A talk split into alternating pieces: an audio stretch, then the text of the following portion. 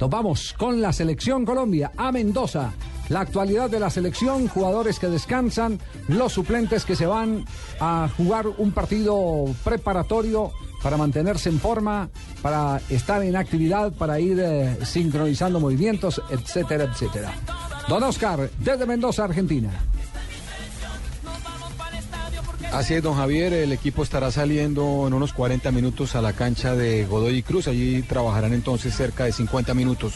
Novedades, Javier, eh, Juan Fernando Quintero eh, habla con nosotros sobre lo que significó el gol que le marcó a la selección eh, ayer, a la selección de Perú.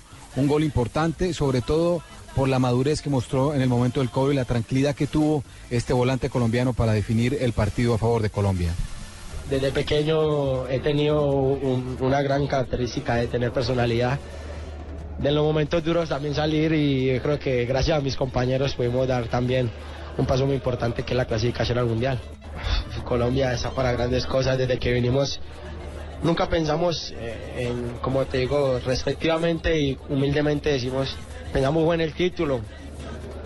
Y bueno, ahora estamos eh, eh, cerca de él, vamos a luchar por él y no vamos a regalar nada tampoco.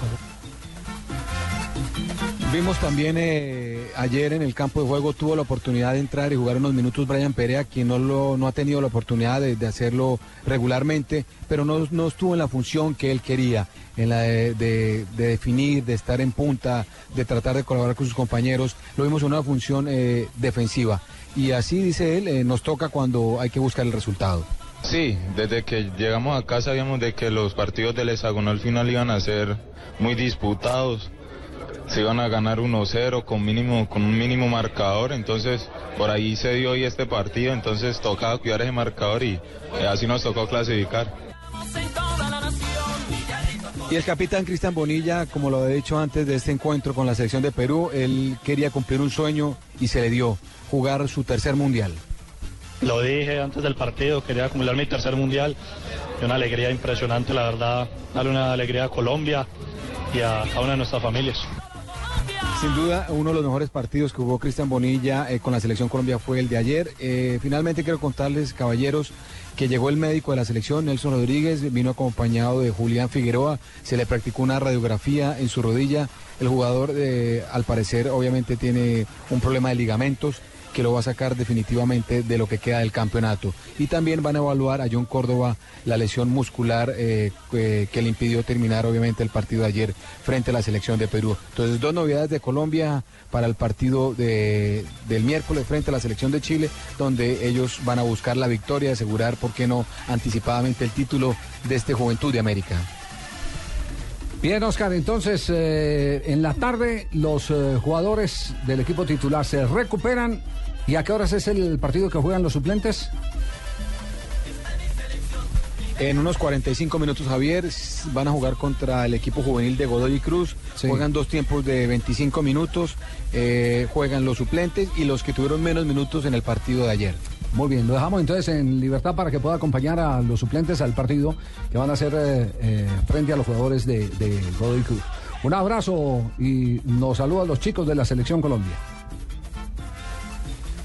Claro que sí, Javier. Y por último dato, quiero contarles que es factible que el partido de Colombia el próximo domingo cambie de horario dependiendo de las posibilidades del equipo nacional de celebrar eh, o dar la vuelta olímpica el domingo en el Estadio Malvinas Argentinas. Es decir, que, si llegamos a un partido final, es decir, que llegamos a un partido final en el que Paraguay y Colombia estén eh, disputando cabeza a cabeza, disputando el título, se jugaría cerrando la jornada.